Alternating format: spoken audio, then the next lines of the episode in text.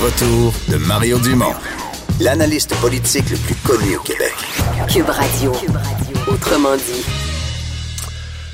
Alors, on a parlé euh, au cours des derniers mois des succès électoraux et post-électoraux de la, de la CAQ.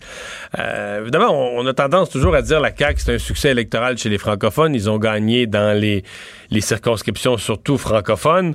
Euh, et là, on, a, on entame du côté de la, de CAQ une tournée de consultation auprès des communautés anglophones.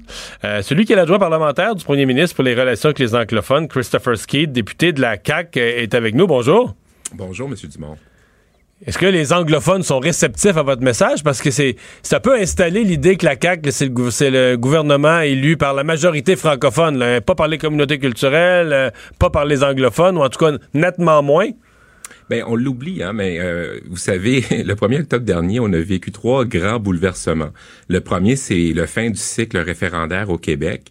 Le deuxième, c'est le fin d'un ère euh, politique avec les libéraux. 15 ans au pouvoir, c'est pas rien.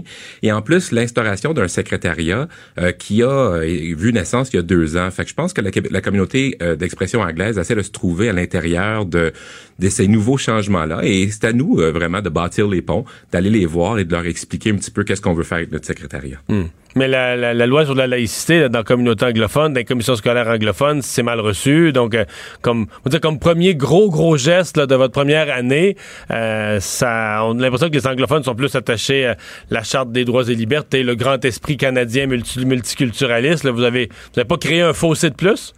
Mais c'est sûr qu'il y a un fond de ce que vous dites. Par contre, moi, je suis plus rassuré par les sondages qui nous ont montré qu'à peu près 45 des allophones et des anglophones étaient d'accord avec les initiatives du gouvernement.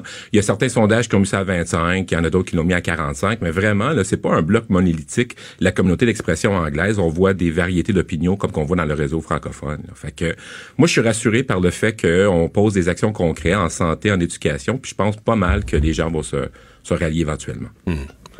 Euh Qu'est-ce que vous faites? Vous partez en tournée. Euh, qu'est-ce que vous faites concrètement? Vous rencontrez des associations? Vous, êtes des, faites des assemblées de citoyens? Comment on fait pour on dit, se mettre en contact avec une communauté? Mais comment, comment on fait ça? Mais en fait, euh, c'est un bon point. Ça fait 50 ans depuis, euh, depuis, je pense, la Révolution tranquille au Québec, qu'on s'adresse plus vraiment euh, à la communauté d'expression anglaise, qui est une communauté québécoise de souche. On l'oublie, mais ça fait 400 ans, comme nous, que les Québécois d'expression anglaise sont là. Et puis, je pense qu'avec cette cette tournante là, dans les 50 dernières années, on a oublié un petit peu c'était quoi la réalité de ces gens-là? Alors, le but premier du gouvernement du Québec par l'entremise du secrétariat, c'est d'aller voir c'est quoi qui est important pour eux, c'est quoi leurs besoins particuliers. Il y a des indicateurs qui sont très différents par rapport aux euh, francophones et aux, anglophones. Ils ont des défis particuliers à eux. Alors l'idée, c'est d'aller les écouter, de voir qu'est-ce qu'on peut faire pour euh, améliorer leur expérience québécoise, pour leur redonner ce Québec-là. Je pense qu'ils se sentent un peu déconnectés euh, depuis justement les 50 dernières années. Hum. Est-ce que ça vous. Est-ce qu'on vous le passe, le, message? Est-ce qu'on vous le dit que quand même la, communauté anglophone euh, a, eu l'impression, peut-être jusqu'à un certain point, peut-être encore plus celle de Montréal que les petites communautés anglophones en région, ils ont eu l'impression avec les libéraux au pouvoir d'être eux-mêmes au pouvoir pendant 15 ans. je pense à des maires anglophones du West Island. S'il y avait un problème, quelque chose qui n'était pas d'accord, euh, ils appelaient leurs députés. Tous les députés du West Island, des libéraux, c'était tous des ministres. Là. Pas compliqué, tu regardais ça, le ministre des Finances était dans un comté, le ministre des Affaires municipales dans le comté. Tous les comtés, c'était tous des ministres importants, tous dans l'ouest de Montréal. Quand vous arrivez là, ces gens-là, ils ont l'impression d'avoir perdu un pouvoir. Ils ont l'impression qu'ils étaient au pouvoir, ils étaient à un coup de téléphone des plus hautes sphères du pouvoir, puis tout à coup, toutes ces, ces maires anglophones, ces dirigeants d'organismes anglophones, ces dirigeants d'institutions anglophones, ils doivent avoir l'impression que le pouvoir leur a glissé des mains. Mais c'est un, peu ça le problème. Hein. Pourquoi que le Parti libéral est synonyme de la communauté d'expression anglaise? Moi, je, je, je, veux casser ça. Moi, je pense que ultimement, quand on le débat référendaire est derrière nous, mais pourquoi que les Québécois d'expression anglaise n'auraient pas le droit de soucier, euh, pas de seulement sauver le pays, là, mais de s'occuper de l'éducation, de, de, parler de santé, de parler d'autres enjeux? Vous savez, les routes, euh, historiquement, dans l'ouest de l'île, n'étaient pas fameuses, mais quand on est occupé à regarder seulement un dossier, le dossier de la souveraineté, mais à ce moment là on se soucie pas du reste. Alors moi, je, les invite à considérer c'est quoi cette nouvelle ère où ce que finalement on peut s'intéresser aux enjeux québécois.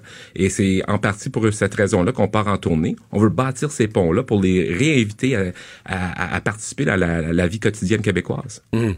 Euh, c'est quoi le but de la tournée? C'est quoi l'atterrissage de tout ça? Mais l'atterrissage, c'est que le secrétariat a été créé un petit peu euh, à la va-vite vers la fin de l'ère libérale. Je pense qu'ils voyaient leur support justement dans l'ouest de l'île et dans les communautés d'expression anglaise s'effriter. Euh, nous, ce qu'on veut voir, c'est on veut s'assurer que le secrétariat fait ce qu'il devrait faire puis répond vraiment aux attentes et aux besoins de la communauté euh, d'expression anglaise. Alors l'idée, c'est d'aller sonder, leur parler, savoir qu'est-ce qui est important pour eux. Vous savez, il y a des enjeux d'accès à la santé en région, il y a des enjeux d'accès euh, des aînés qui sont unilingues en région.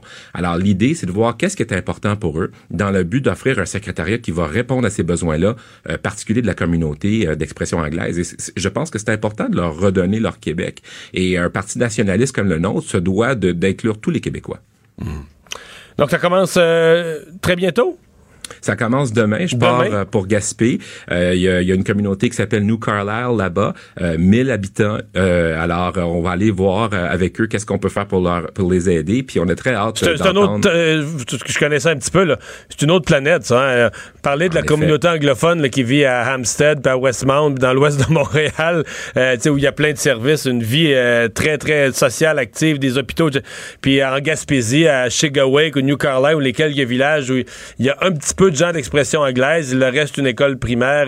Mais tu sais, c'est, eux sont comme vraiment isolés, là. Hein?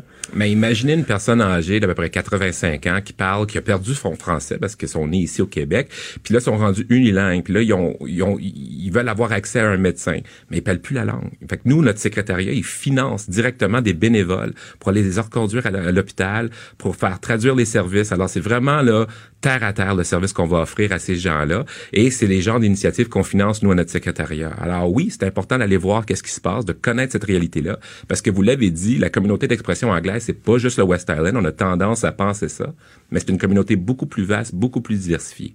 Hmm. Christopher Skeet, merci beaucoup d'avoir été là. Merci. L'adjoint parlementaire du premier ministre François Legault pour les relations avec la communauté euh, anglophone. On va s'arrêter. Emmanuel Latraverse va être là dans un instant.